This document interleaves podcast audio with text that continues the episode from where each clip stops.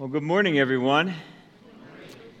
Uh, just want to share a few thank yous. Uh, first off, uh, I want to thank our global ministries team. Uh, they do a tremendous job here at CMBC. One of their goals, uh, one of the goals for the team that they have, is to keep our congregation apprised of the uh, work of God throughout the world uh, in the global work that's being done and, and to offer opportunities uh, to participate and contribute to that work. And presentations like Matt's uh, this morning and monthly that we hear uh, really contribute to that growing awareness within our congregation. So I'm very thankful for their work and um, just uh, am pleased to be able to serve alongside of each of those team members. Their names are in the weekly this week on, on the back there on that prayer guide, um, if you'd like to thank one of them personally.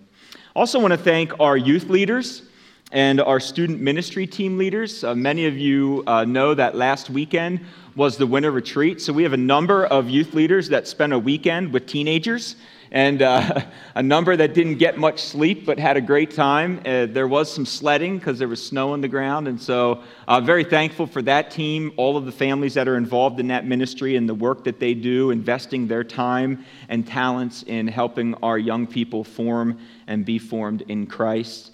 And then finally, uh, our Awana leaders and volunteers and our Awana ministry staff. Uh, yesterday, first off, Wednesday night, uh, I'll continue to say this. If, if you never, if you just want to come Wednesday night and, and participate in prayer meeting, and, and before you come back to the multi-purpose room, just hang out in the foyer for a little bit and just be so encouraged and enriched by the life that is in this building on Wednesday night. It really is just amazing. Uh, teenagers, children, um, our Awana team, our ministry leaders uh, that volunteer and serve with Awana, they do an incredible job. And then yesterday, 188 folks up in Lefevre Hall. I didn't even know Lefevre Hall could hold that many people, uh, but, but it was wild. Energy, uh, excitement, cheering, chanting, uh, everybody just participating and having a good time. And I know uh, the amount of time and energy that, that that Awana team puts into those ministries. And so, very thankful for their work and for their efforts in uh, helping invest and sow the Word of God into the hearts of our young people here at CMBC. And so uh, just be praying for all those different teams and all those different ministry leaders. Uh, they certainly contribute to the life of our congregation here and do a tremendous job. So just thank you from me this morning to those teams. We are continuing in a series through the wisdom literature of the Old Testament this morning, and we have one more week of January, and so this is our final week with January's memory verse. So, one last time today, we can say it together. For I know that my Redeemer lives, and at the last he will stand upon the earth. Job 19 25. And as I have mentioned, uh, we are in a series through the wisdom literature. There are reminders and outcomes, things that we hope the Lord will be accomplishing as we spend time together uh, in this series. But today we begin the book of Psalms. We just concluded Job, so today we step into Psalms. And again, there'll be a mini series, three weeks, uh, in the book of Psalms. Before we jump into the text this morning, it's winter. And uh, some of you know that, right? The last few weeks have reminded us it's winter. And this time of year, uh, I'm always reminded of wrestling. I was a wrestler in high school and even uh, early in college. And one thing in particular I remember about wrestling is tournament season. Uh, tournament season is a particularly intense time in the wrestling season.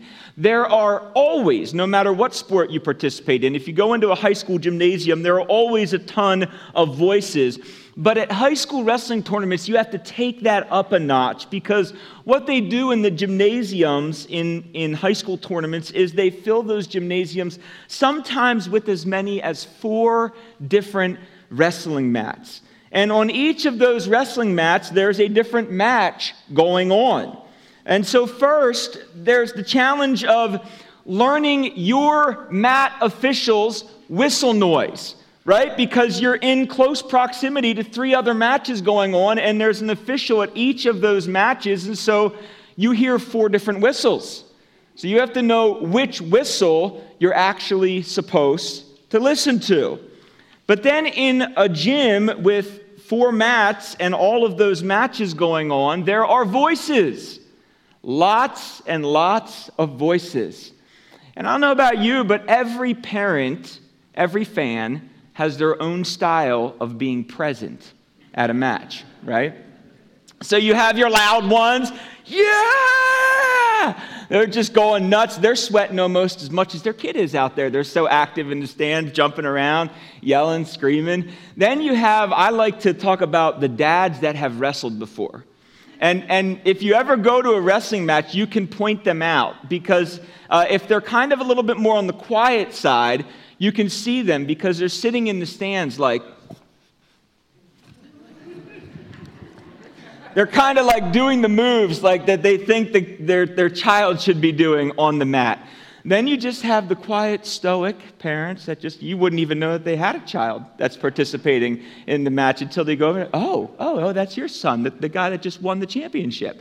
Oh, yeah, you know, like they're just very quiet about it. You have all these different voices. You have parents, you have coaches, you have teammates, you have competitors, you have officials, scorekeepers, trainers. And at a tournament, you might have 10 to 12, even more schools all present together in the same space.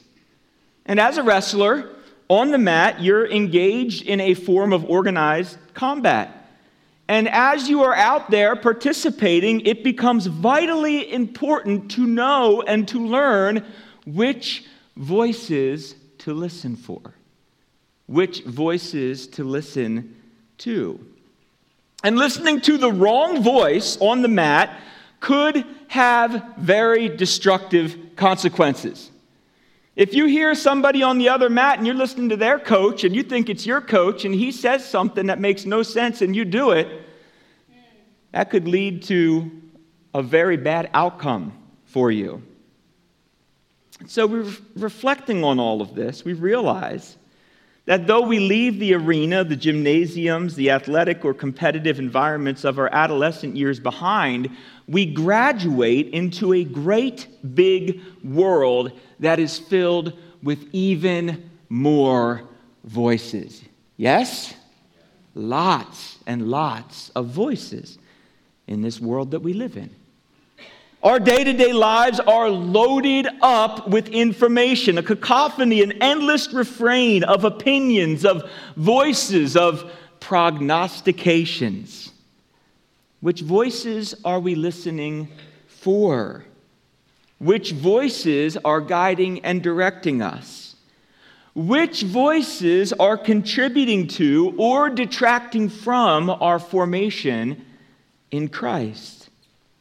Are the voices that we willfully participate in and allow to be present in our lives contributing to or unraveling uh, our minds as we hear them? Are they building us up? Are they tearing us down? Are they causing us to function in life with a sense of peace? Or are they causing us to function in life with anxiety, fear? On the wrestling mat, I found myself trying to listen for the right voices, the voices of my coaches or my teammates, because it was those voices that I thought would give me the best chance for a successful outcome. These voices would offer true guidance, security. They would build up confidence and hope, and they would inspire courage to apply the craft of wrestling properly with the hope of a raised hand at the end of the match. If you ever saw the end of the match, that's how you know who won. The official picks up the hand of the winner. You face one way, he puts it down, you turn, and he puts it up, and you face the other way. For the wrestler, a blessed outcome, win or lose, might be characterized by directing the totality of our energies and our focus on defeating our opponent as we follow the wisdom and guidance of our coaches to faithfully apply the skills that we had practiced. So, followers of Jesus today, we are seeking to live faithfully in an endless sea of voices. And a question that we might ask is what defines or characterizes a blessed or deeply rooted life? What voices are we listening to? Many of us are searching, looking, listening, learning for ways to live a life that is blessed, one that is steadfast, one that's deeply rooted, that's fruitful and productive in the Lord's work. And Psalm 1 today is going to give us insight into where to develop and form this type of life. In many ways, it will answer this question that we wish to explore today. Again, this is the first of a three part mini series in the book of Psalms. It's part of our broader series where we're saturating ourselves in the wisdom literature of the Old Testament. Psalms is the ancient hymnal of the Jewish people. These were, and sometimes still are, the songs that are sung in community to remember, to rehearse, to reflect, and to renew the mind and the spirit around the things of God, to build a corporate an individual attention to and awareness of God's faithfulness throughout the generations, and to establish and build and sustain and encourage joyful worship and common thinking surrounding God's ways and God's work, both inside and outside of our Christian communities. So, if you have your Bibles today, I'd ask you take them now, or you can use your device to navigate to Psalm chapter 1. And before we begin to unpack this question today, let's ask Jesus to help us as we study his word. Let's pray. Our Father in heaven, your name is righteous, good, and true. Your kingdom come in our hearts today, and your will be done on earth as it is in heaven. Give us this day our daily bread, the words of life, your scriptures that carry and sustain us. And forgive us when we have followed the advice of those who oppose you. And forgive those who have scoffed, mocked, or belittled us as we have sought to follow after you. Lead us not into the temptation of power, prestige, popularity, and pride but deliver us from the evil of ignoring or discrediting your wisdom. For yours is the kingdom, and the power, and the glory forever. Amen. Psalm chapter 1, just six verses. Let's stand together as we read God's word today. Psalm chapter 1, we'll read all of it at once, verses 1 to 6. Blessed is the man who walks not in the counsel of the wicked, nor stands in the way of sinners, nor sits in the seat of scoffers. But his delight is in the law of the Lord, and on his law he meditates day and night. He is like a tree planted by streams of water that yields its fruit in its season, and its leaf does not wither. In all that he does, he prospers. The wicked are not so, but are like chaff that the wind drives away. Therefore, the wicked will not stand in the judgment, nor sinners in the congregation of the righteous. For the Lord knows the way of the righteous, but the way of the wicked will perish. May God add a blessing to the reading and hearing of his word. Thank you. You may be seated.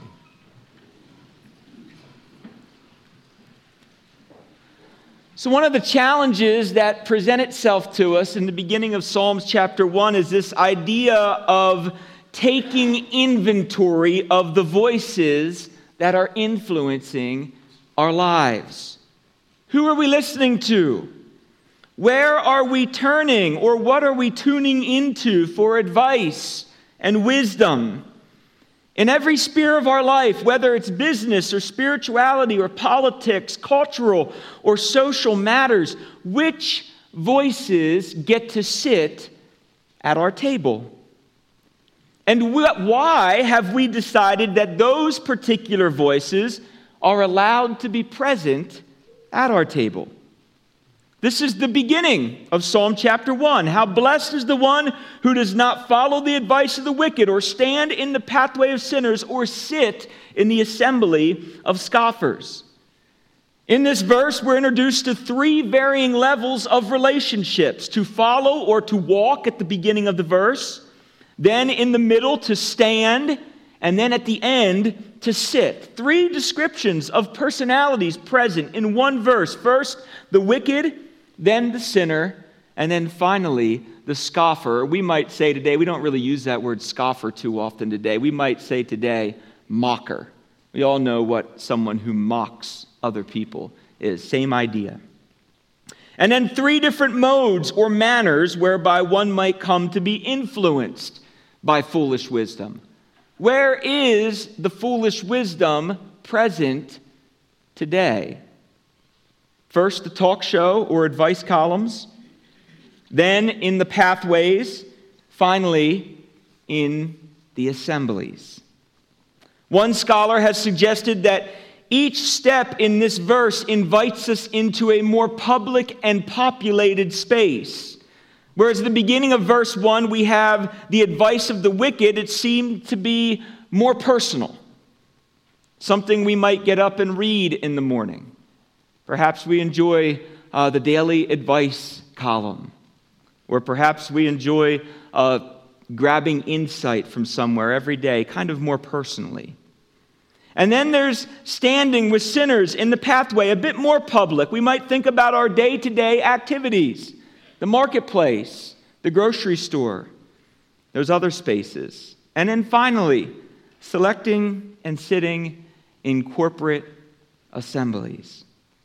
As it turns out, way back in Psalm chapter 1, just like today, there is no shortage of ill talk or foolish words available in our world.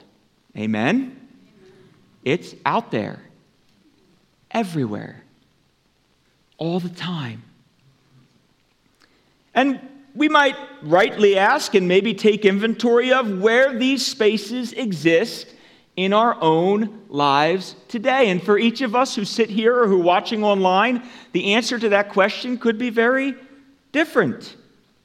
Where have we found ourselves ensnared, or where have we fallen hook, line, and sinker into the wisdom of fools? Who are the mockers that we've allowed ourselves to be influenced and guided by on our screens or through our earbuds? Yes, the screens, right? We talk a lot about screens. We talk a lot about screens in our home, too. Our screens have quickly become filled with innumerable assemblies of scoffers. They mock, they ridicule, they belittle, they denigrate, they demonize. Their job is to turn people against one another and to make everyone believe that someone, perhaps everyone, is out to get us. The square that was once available for public and civil discourse has been emptied out. The crowds have grown bored of long, slow, hard, patient discourse. Long and compassionate listening. When have you last heard about that in our political spheres? Long patient, compassionate listening. We've traded the town square, much like the Romans had, for the gladiatorial arena, where we can chant for more and more bloodshed, for greater violence, for ever increasing forms of entertainment. And we find, unfortunately, that foolishness will never be fully satisfied or satiated. For it has no secure or firm foundation on which to ground itself. Instead, it rewards the sin of gossip. It rewards the sin of deceit. It rewards the sin of lie. It disregards human life, human dignity, and human flourishing. And all of us, myself included, have participated. And the sad end of that, friends, is that as we participate, it will not fill us up. it will not give us life, it will consume us, and it will only leave us wanting more and more and more. It's just so hard to stop scrolling in the places that leave us feeling most insecure and most inadequate. Psalm 1 moves us hastily from these spaces, spaces that are so full of nonsense, yet utterly empty of any true wisdom, and invites us into a space where we can find the blessed, the good, or the happy life. That's actually what that word connotates in the Hebrew in verse 1 of Psalm 1. Happy. That word blessed. Happy. There exists a place where we can find real wisdom, joy, pleasure, delight, the ancient paths, the old ways, tried and true. They fulfill, they satisfy, they give life. Look at verse 2. Instead of all of those other places, he finds pleasure in obeying the Lord's commands. He meditates on his commands day and night. Seasoned saints in this room, those of you that have a lot of years, I believe that many of you would give testimony to the truthfulness of that verse right there in your life. There's been a lot of change in the world that you live in over the course of your years. What's sustained you? What's held you together? What has God used to hold you steadfast? His Word. As New Testament Christians, we live in light of Jesus' greatest command. So when we read verses like verse 2 in Psalm chapter 1, it's fair and accurate to hear the law of the Lord as filled up and summarized by Jesus in Matthew chapter 22, Mark chapter 12, Luke chapter 10. We shall love the Lord our gods with all of our hearts, minds, souls, and collective strength, and we shall love our neighbors as ourselves. Jesus demonstrated this by living among us as one who was broken and poured out on our behalf, and he calls us to image him or follow in his ways, living in broken and poured out community with one another. So to live as steadfast and unmovable in a raging storm, it's important that we have someone or something to anchor us down. Our someone is Jesus, our something is the whole of his scriptures. Have you ever been around a person that lives like this? Those of you that are here or online, have you ever been with someone that lives so deeply rooted and anchored down when you come into their presence and you just spend even a half an hour with them, it feels like you're drinking from a fresh spring. Have you ever been with someone that just makes you feel so invigorated and at peace because they're so sustained and supplied by God's word? And when we leave the presence of a steadfast and immovable person, a person who's deeply rooted, we ourselves feel refreshed. We feel a greater sense of security and peace. We see more clearly, we think with greater depth and breadth, sometimes even feeling more relaxed and at peace than when we first entered their space. Friends, blessed communities or individuals have known of and regularly draw from life's most delightful source, and that is God's Word. That's where we find life. All of those voices on the wrestling mat coming from all those different places, all of those voices out on the pathways, in the assembly, all of those voices in our morning engagement of what other things we engage in in the morning, all of those words coming into our head, and there's only one that's been promised to supply, sustain, and give life and work and be alive and active every time we open and read it. God's Word, fulfilling and true. Have you been blessed by someone that produces this sort of fruit, that lives this sort of life, who exudes and communicates this pleasure and delight? A person who seeks to live, breathe, and truly embody both the words and the example of Jesus? There is a fruit that comes from this sort of life.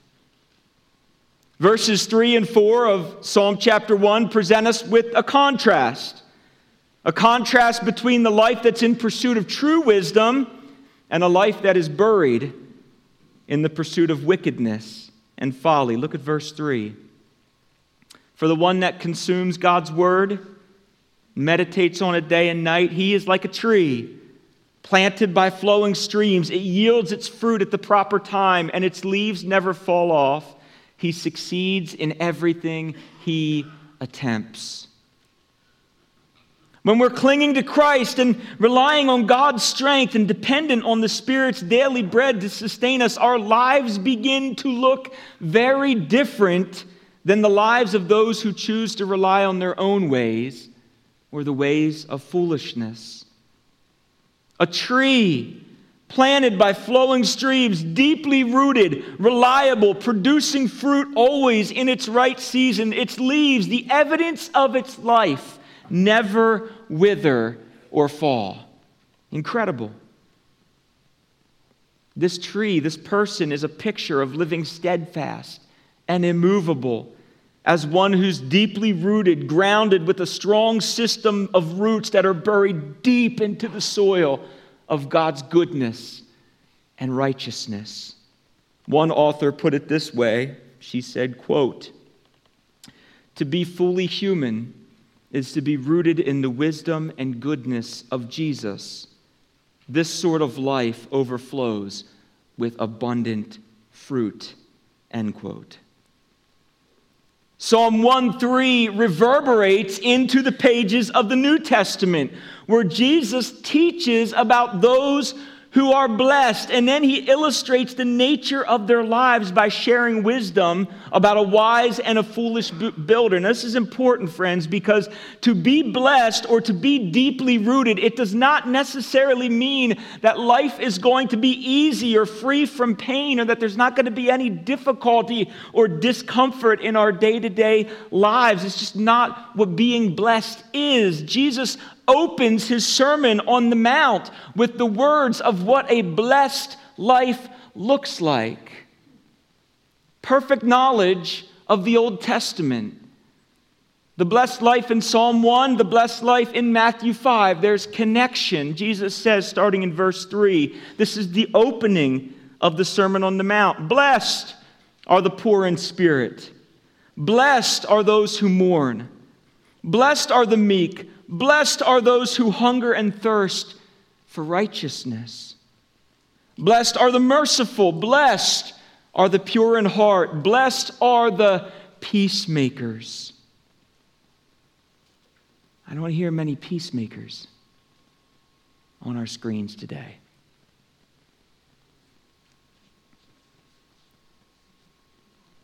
I don't read the words of many peacemakers in our national news outlets today. Hard work, unpopular work, difficult work, blessed work. Blessed are those who are persecuted for righteousness Blessed are you when people insult you and persecute you and say all kinds of evil things about you falsely on account of me. And so he continues this sermon, and as he does, he shares about the lives of those who hear his words and do them, put them into practice. He continues his sermon, chapter 7 of Matthew. Everyone who hears these words of mine and does them is like a wise man who built his house on the rock. The rain fell, the flood came, the winds beat against that house. It did not collapse because its foundation had been laid on the rock. Everyone who hears these words of mine and does not do them is like a foolish man. Built his house on the sand. The rain fell, the flood came, the winds beat against that house. It collapsed. It was utterly destroyed. But not just Jesus. Jesus picks up on this concept from Psalm chapter 1. Paul picked up on this concept from Jesus. The Apostle Paul, follower of Jesus' teaching, he wrote a series of letters to small house churches throughout the Roman Empire, many of which were in this location that we know as Corinth. In chapter 15 of the first letter that's contained in the New Testament, Paul's laying out the priority and the promise and the power of Jesus' resurrection. And here we have a church in Corinth under the Roman Empire that's existing as this greatly diverse and divided body made up of Romans, Greeks, Jews, and people from many other backgrounds. What did they have in common? Paul sought to address that what they had in common was enough to hold them together as a body, that what was a who, his name was Jesus. So, Paul addresses the most important components of our faith in chapter 15. He talks about Jesus' life, his death for our sins, his resurrection, his appearance, all being in accordance with the scriptures. Paul gives his focus to the bodily resurrection of Jesus because in that act, Paul sees another potential source of commonality, of unity for the church. These individuals who were gathering to practice the ways of Jesus were doing so under the threat of political danger, persecution, even violence. Some had suffered for their faith, others had family members who had lost their lives because of their commitment to Jesus as Lord over Caesar and Lord over Judaism. In highlighting the resurrection, Paul sought to unite a persecuted, weary, broken, and divided people over their victory in Jesus. He saw that Jesus' victory over sin, Satan, death was a precursor to the future victory of all who were in Christ. It's a long chapter, 58 verses. It's a chapter that, in many ways, serves as the climax of Paul's rhetorical argument that he builds in the letter. But let's watch how he concludes this powerful chapter. And as we read it, let's make sure we're rooting our imaginations in the tree that was planted by the stream and the blessed life that Jesus has described, the house that's built upon the rock. This is 1 Corinthians 15 58. I'm going to read it from the Amplified Version this morning. Therefore, my beloved brothers and sisters, be steadfast, immovable, always excelling in the work of the Lord, always doing your best and doing more than is needed, being continually aware that your labor, even to the point of exhaustion in the Lord, is not futile or wasted, it's never without ver- uh, purpose. This verse, taken together with Jesus' teaching in the Sermon on the Mount and other lessons throughout his ministry, it captures the essence of a deeply rooted life. Friends, a blessed people are formed by God's word and characterized as those who are steadfast, immovable, fruitful, productive, purposeful in God's work. The contrast is clear in verse 4, is it not? There's the contrast. Psalm 1, verse 4. Not so with the wicked. Instead, they are like wind driven chaff. There are no roots, there's no rootedness to them. They're blown away, they're tossed. In the New Testament, it describes as being tossed to and fro by whatever winds and waves are coming. Here today, gone tomorrow, popular today, despised tomorrow, generating a following today, abandoned tomorrow. Neither sustainable nor productive over life's long seasons. And there's a consequence that follows a life that is like that, one that is not deeply rooted. Look at verse 5. For this reason, the wicked cannot withstand judgment nor can sinners join the assembly of the godly. See, friends, to be deeply rooted in God's wisdom requires awareness, focus, intentionality, patience, and purpose. To be formed by God's word, to be transformed by its renewal. This is a lifetime endeavor. It's not something that we just get a ticket and say, Up, oh, I got it. I'm good now. My mind's been transformed once and done, all set. It's over and over and over and over again throughout our lives.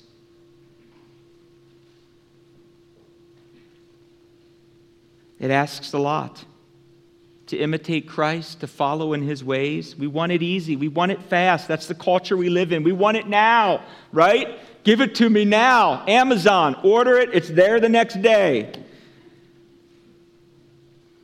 Good things, healthy things, they take great patience and great intentionality over the course of many seasons to grow and flourish.